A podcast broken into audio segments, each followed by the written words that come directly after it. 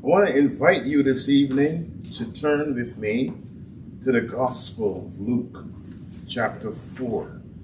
Luke, chapter 4, beginning at um, verse 16. A long time I wanted to share um, this text, but uh, now I have the opportunity. I will try to do as much as I can. Luke chapter 4, beginning at verse 16. I'll read down to the end of the context. And he came to Nazareth where he had been brought up.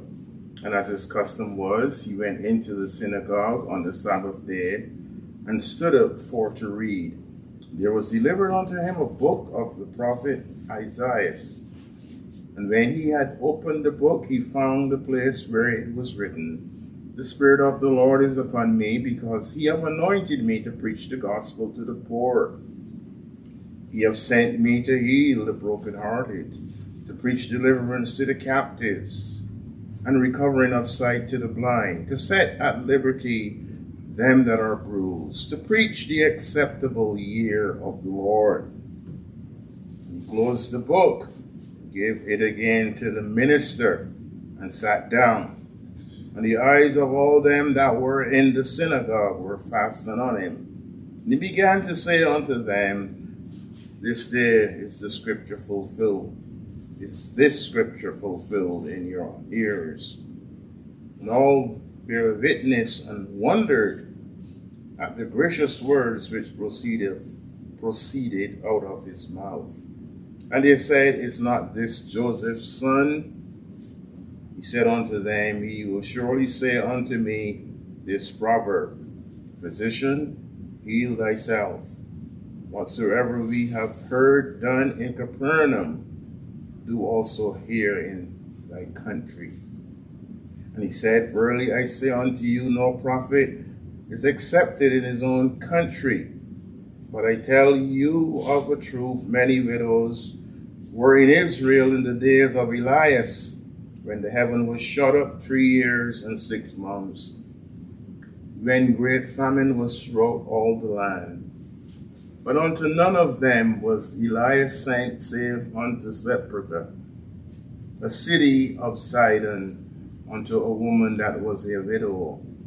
And many lepers were in Israel in the time of Elias the prophet and none of them was cleansed, saving Naaman the Syrian.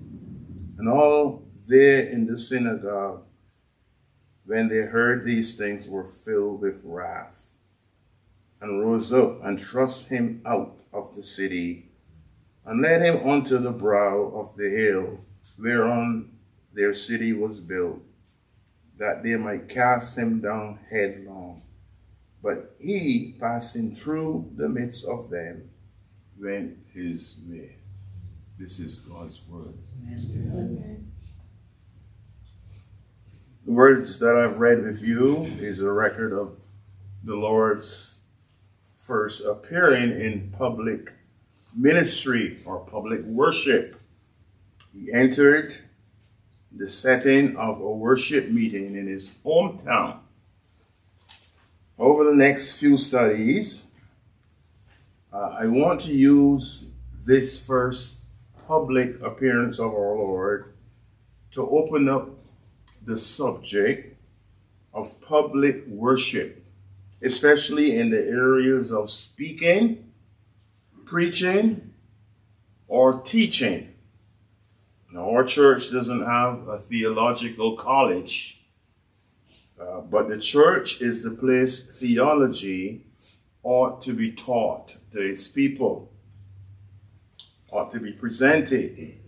In Luke 4 18 through 20, there are many hermeneutical and homiletical skills we can learn and grow in. Now you see where I'm going with this message. Um, well, I know some of us may not even know what the word hermeneutics mean or homiletics, but I would explain, you, you heard me say it many times, hermeneutics is the science of Bible interpretation. That's a big word. The science, a science of Bible interpretation. A person hermeneutics would only be as good as their systematic theology. Systematic theology is taught in college. It's a system of theology. If I'm a dispensationalist, I would be taught dispensationalist theology. One of the books I would read is um, Dwight Pentecost, one of the leading expository teachers in dispensationalism, who has a wrong view of the return of Christ. I remember once I was with a pastor in Barbados and I was discussing the topic and the subject and why I believe what I believe. He said to me, Did you read Dwight L. Pentecost's book? I said, I don't have to read it. I saw the introduction and that's it. I saw where he was going and that's it. You can tell what a man is writing from the preface of his book. But some of you are not into theology. But hermeneutics is the science of Bible interpretation, while homiletics is the gift of preparation of Scripture. Um, we, I believe, we can learn and we can grow in these areas. There are many areas in our church where these graces are exercised. And we have two Lord's Day worship services with three teaching stations.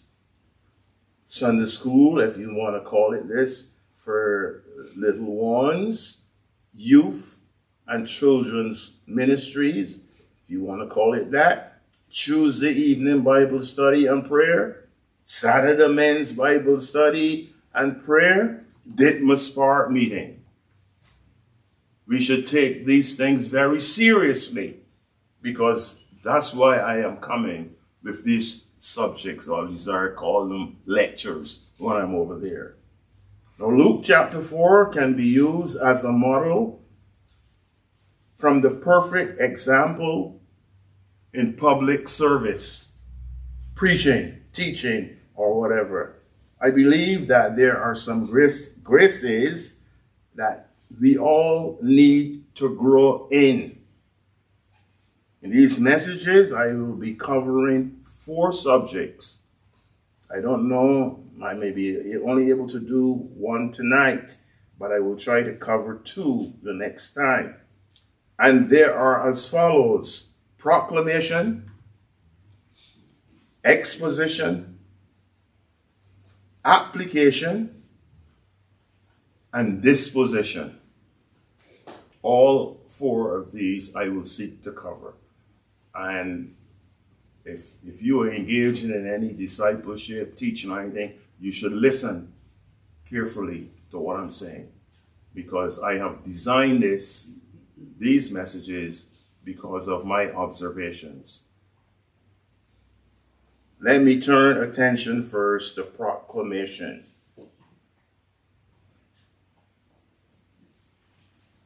Luke 4 16 through 19. Verse 16, read. I read from the New King James.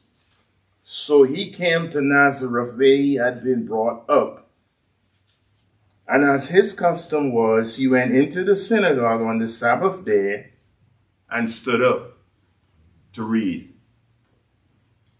We pause here for a minute. Um, and first, I want to take careful note that Jesus took the right posture in reading the scriptures. He stood up.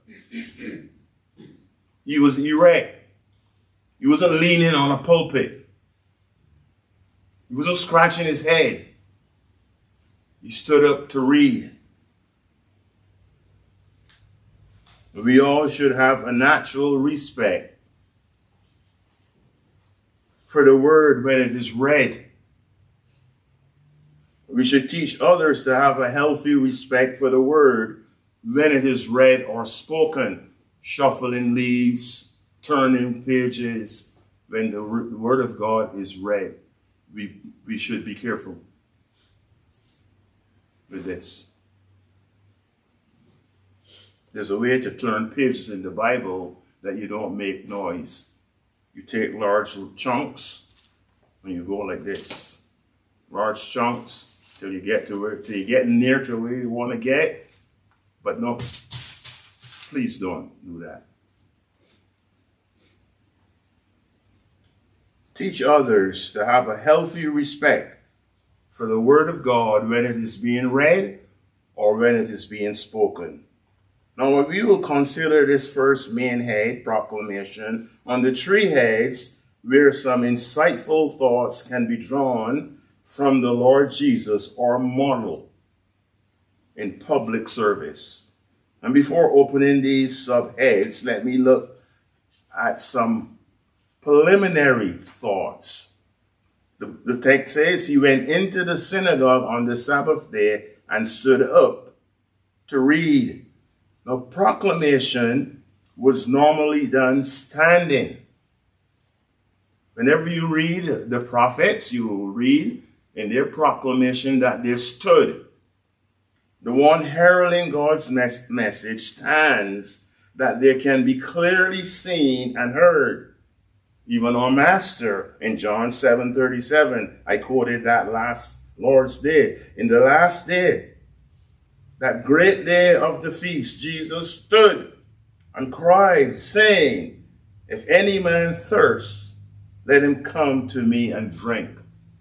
He stood that he could be seen clearly and heard by those listening. In Acts 2.14, but Peter standing up with the eleven, lifted up his voice. Some of us, you can't even hear us clearly and said unto them, Ye men of Judea and all ye that dwell at Jerusalem, be it known unto you, and hearken, listen to my words.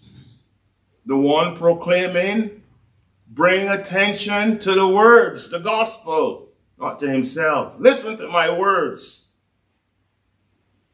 The herald, bring good news in this posture standing, not only because of custom and respect, the word standing can be used figuratively. We ought to be standing with God upon the truth of God. We stand with Him, not against Him. We also are standing with the church on her biblical truths. And sometimes you wonder, what men are standing on. We are also standing with a host of others. Martin Luther wrote in one of his books, Here I stand. And he was referring to the theses he nailed on that church wall. And today, thousands stand with him in Reformation. Where do you stand when you present the gospel? Where do you stand? So to stand not only mean to stand up on your feet, or let you down, stand up on your feet,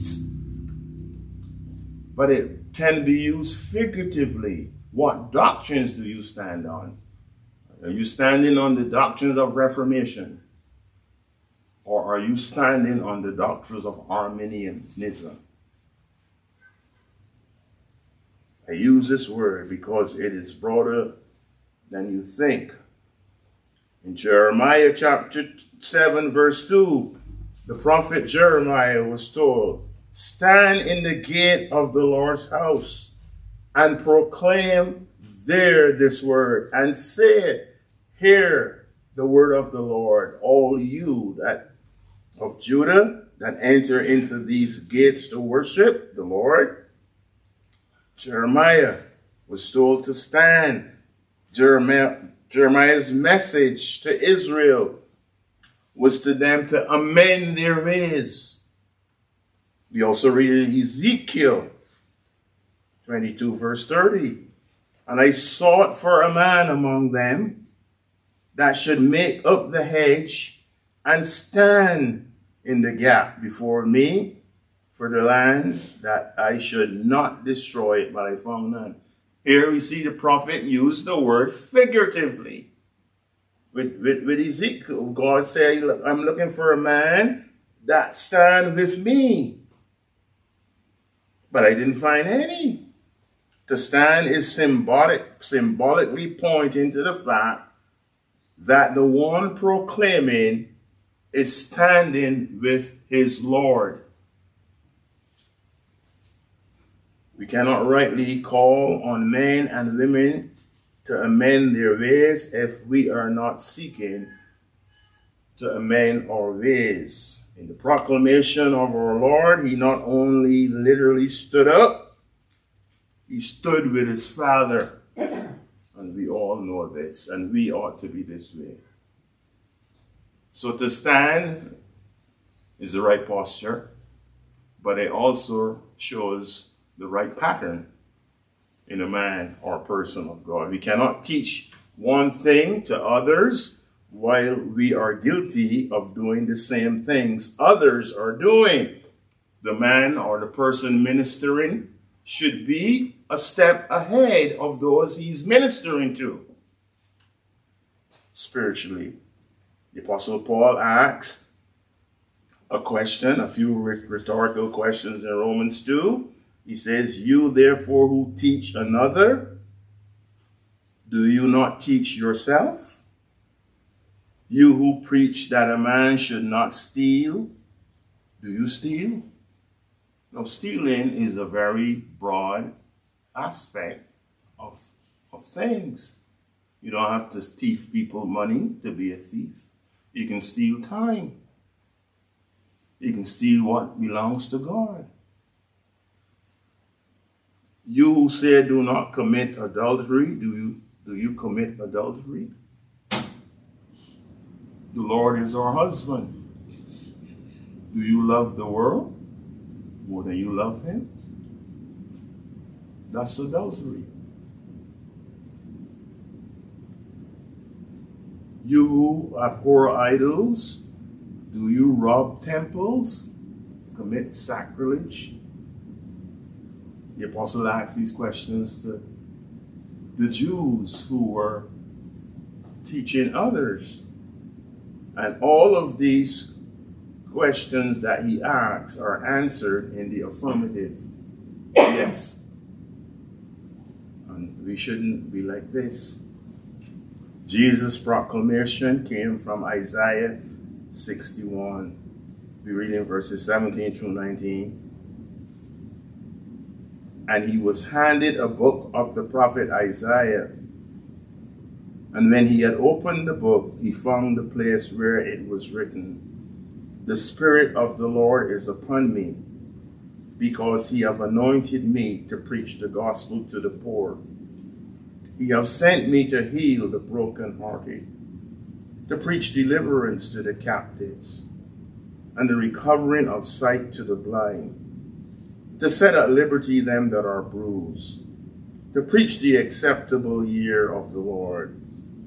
Now, you notice here that the Lord didn't complete the text in Isaiah because it go on to say, and the day of judgment.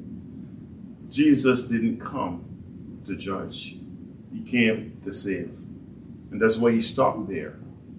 He didn't go on he came to preach the acceptable year of the Lord. Now, the phrase acceptable year of the Lord began from Pentecost and is still the acceptable year of the Lord. In other words, the year of the Lord was is 2,000 years that God sees as a year because a thousand years in his sight is like one day. The acceptable year of the Lord is the time of grace when the gospel goes out. Three times Luke gives the focal point of the Lord's proclamation to preach. To preach is to proclaim the message of God. According to the text before us, there are three essentials needed in proclamation that I will open under three heads. We can only deal with proclamation this evening, and I may not even finish. The first thing we see is empowerment. Jesus said, The Spirit of the God, the Spirit of God is upon me. The Spirit of God is not upon one, as it was in the case of the Lord Jesus. You remember, the Spirit came down in the form of a dove and lighted upon him in the earlier chapter. God did not give his Son the Spirit by measure, but every person needs to have both the indwelling and the empowerment of the Holy Spirit if they're going to be faithful and if they're going to be useful. The Holy Spirit is imperative. And sometimes we don't even know uh, that the Holy Spirit is leading us. At times, I can't remember a lick about a verse, and boom, I remember it. Who did that? The Holy Spirit. Sometimes you're preaching on the pulpit, you don't have any verse verse that relate to what you're saying in your notes. Boom, the Holy Spirit. Sometimes we credit ourselves for things that we should credit the Holy Spirit for. Empowerment. Every person needs the Holy Spirit if they're going to be faithful. The empowerment of the Spirit is not something mysterious. It's not, it's not an experience or an experiential thing. The apostle said, And my speech and my preaching was not with enticing words of man's wisdom, but in demonstration of the Spirit and power, that your faith should not stand in the wisdom of men, but in the power of God. Empowerment to speak in the power and conviction of the Holy Spirit, we must be spiritual. If we are not spiritual men and women in the church, we will not produce anyone or anything spiritual. We will reproduce after our kind. Kind begets kind. It is true that people follow their teachers. And I'm afraid. We will bring forth wood, hair, and stubble. That's what we will get out of our church. And I go back to the statements that I made a few weeks ago. And you should remember. And this is why I came. Lord God's given responsibility to me, and I'm not going to shirk my responsibility. People become like their teacher at every level. And we must compare spiritual things with spiritual. We do not read gibberish and bring to the table. We study to show ourselves approved unto God. I find that some carry the scriptures where the scriptures are not carrying them. They're carrying the scriptures to a carnal point of view. We must let the Bible carry us to spiritual heights and not carnal places and interpretations. Always see the spiritual implication of the text and not the carnal or even the moral or emotional part of the text. Forget that.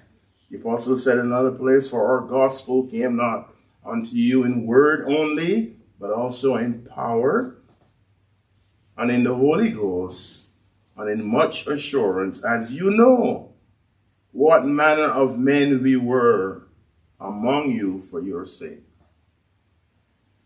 The teacher must be an example. You know what manner of men we were among you. Jesus was asked by the religious leaders, oh, who give you authority to do these things? Luke 20.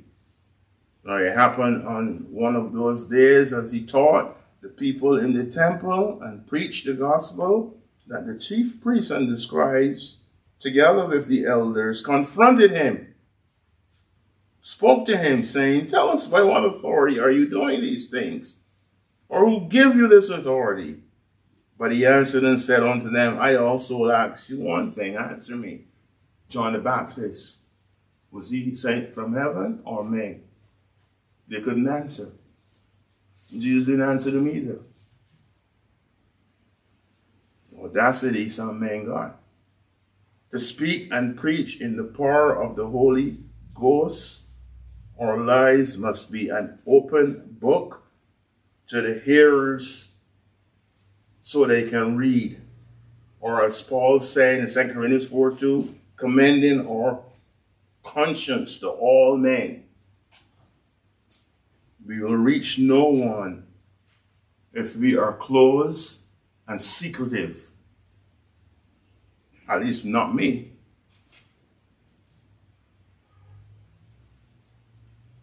Throughout the book of Acts, we read of the apostles that the Holy Spirit came upon them and they spoke the word.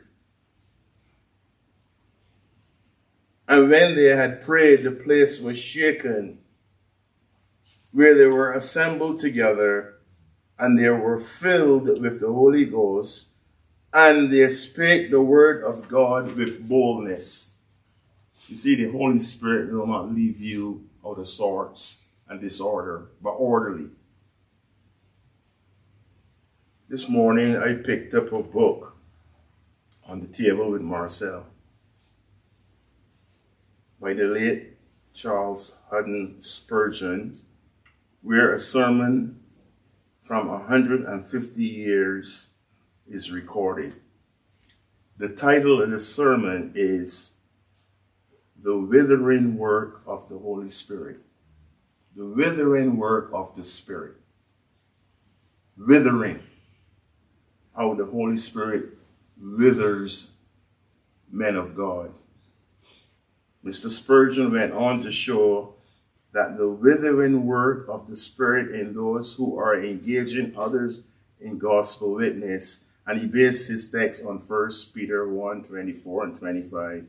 For all flesh is as grass, and the glory of man as the flower of grass.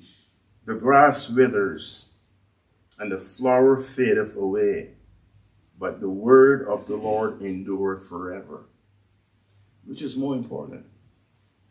And this is the word which by the gospel is preached unto you. This is a quote from Isaiah 46 and 7, which was speaking of the coming of the Lord Jesus. And Isaiah was showing that for one to see the glory of, of God, the Lord, they must first recognize that the flesh is to wither. That we must fade away. That we must be taken out of the picture. That our wills may be smashed. That's how God is revealed. We need to learn these things. the withering work of the Spirit in the lives, especially of those. That's why Peter was reduced. Lord, everybody's going to run and leave you, not me. The Lord took care of him three times. And that's why at that table, the Lord had to restore him three times. Do you love me? Do you love me, Peter? I mean, do you like me at all? Peter broke down. He was withered. Some of us need some withering, including myself. Too much self, me, me, me.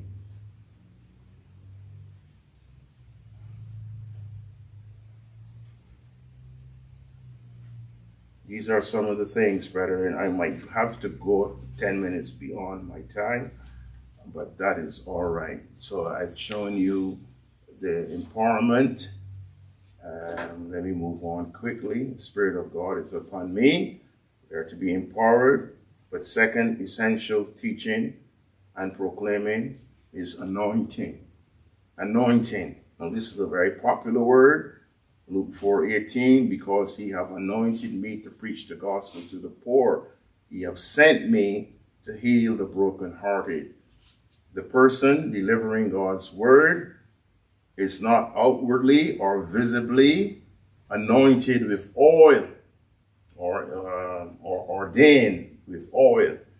In the early days, men were openly anointed. But today, to be anointed is to be equipped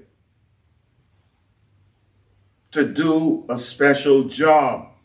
That's what in the Old Testament, when certain men were anointed, like Saul, to do a special job. It is an internal giftedness by the Spirit of grace that 1 Corinthians 12 speak about. If someone comes to the place of proclamation, stuttering and muttering and calling wrong words from the Word of God, it is obvious that they are not ready for the job. They're not prepared. In fact, a person sharing any element of God's Word should be very familiar with the scriptures they're sharing. We should, we should read the Bible numerous times before approaching God's people. Sometimes we might be called to read, and if we know in advance, we should run through the text a couple times before we read. One time somebody was interpreting for me in Zimbabwe. I hope Brother Kuzi is listening to me. If he is, you hear. And I cited the text to turn to from First Corinthians. He couldn't find First Corinthians in the Bible. Yet you want to be teaching people.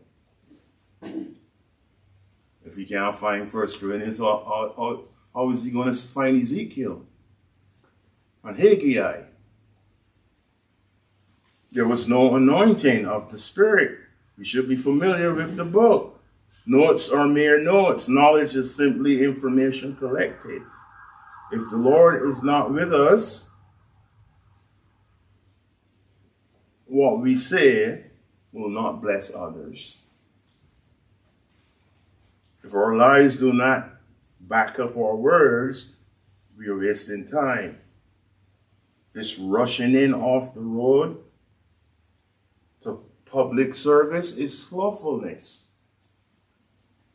I was told that the ushers at Trinity Baptist Church should be at the church 15 minutes before worship. I was told that by one of the deacons because I asked him. And that's why I go there to observe so that I can see where we are. And that's only the ushers. The elders are already back there behind the pulpit praying. When a person is anointed by God, they'll be ready for service. First John 2 27, the anointing which you have received of him abideth in you, and you need not that any man teach you. But as the same anointing teacheth you all things, and is truth, and is no lie, and even as it have taught you, you should abide in him. Teach you all things. Teach you how to be timely teach you how to be respectful, teach you even how to dress, your posture in coming to people, teach you all things. You don't see me come here to minister to you with sneakers on. I could wear sneakers, I wear them in Zimbabwe. Or you don't see me come here with my shirt tail out, oh, half of my shirt tail out. Oh.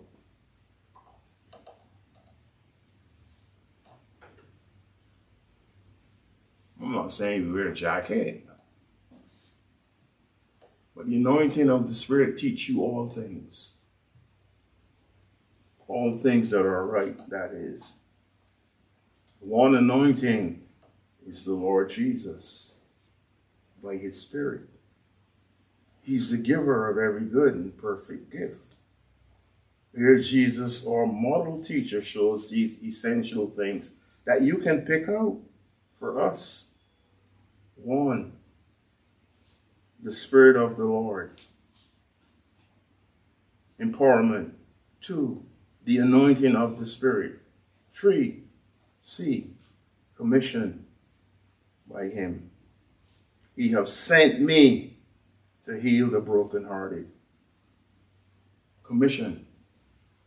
He have sent me to heal the brokenhearted. A personal call. This has become a problem.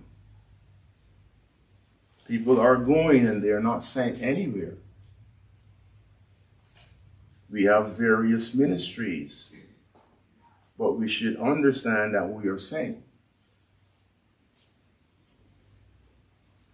When we go to the Ditmas Park nursing home, when we go to the Sunday school class in there or in the kitchen, we're sent. When we go on the pulpit, we're sent. We don't see this. We think we're going. I up tomorrow. You ain't up nowhere.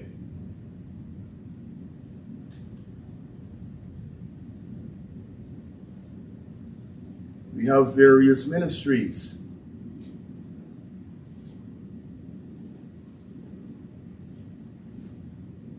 We should understand we're saying. As far as I know, the church is the arm that the Holy Spirit uses to send others to proclaim God's word.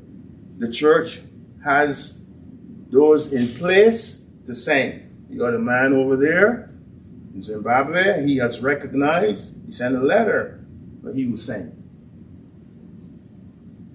No one should say, well, the pastor didn't ask me anything. He asked Colin, he asked Curtis, he didn't ask me. No. The Holy Spirit didn't ask you anything. Didn't send you anywhere. Forget the pastor. Pastor don't send anybody anywhere. Luke chapter 9 tell us, then he called his 12 disciples together and gave them power and authority over all devils and to cure diseases. And he sent them to preach the kingdom of God, to heal the sick. Luke 10 1. After these things, the Lord appointed other 70 also and sent them two and two before his face to every city and place whither he himself would come. Son of God sent was sent by his Father. Church of Jesus is sent by uh, Acts 13, 4 and 5. So they're being sent forth by the Holy Ghost by the way, the whole church spread on them in Acts 13. And the Bible said, so they, they're being sent by the Holy Ghost. The church sent these missionaries in Acts 13. But in spite of that, the text says, so they're being sent by the Holy Ghost, departed unto Seleucia, and from thence they sailed to Cyprus. When they came, we're at Salamis, they preached the word of God in the synagogue of the Jews. They had John Mark as their minister. Verse 19, I'll stop here because the time is going. I told you I wouldn't be able. I just want to keep in tune with the example that I want to set, not to go over. But the next time we come back, God willing, we will finish this and then we would try to see if we can get into the second part, which is the um, the exposition part. The exposition is the second log. Uh, if I can do the exposition and the application together, that would be good. So that I will come sometime later uh, and and do the disposition. And the disposition is is the people that were listening. And you can read that for yourself. Brother Martin, what disposition they had after the exposition. And it is the exposition and the application that always invokes the disposition. And that's why so many of you are fearful of, of, of uh, you, you may do the you may do the exposition, you may you may you may scratch on it, but never touch the application uh, of scripture. And Jesus is showing us these things um, the scripture is showing these things this evening. So may the Lord help us and may He bless our portion tonight.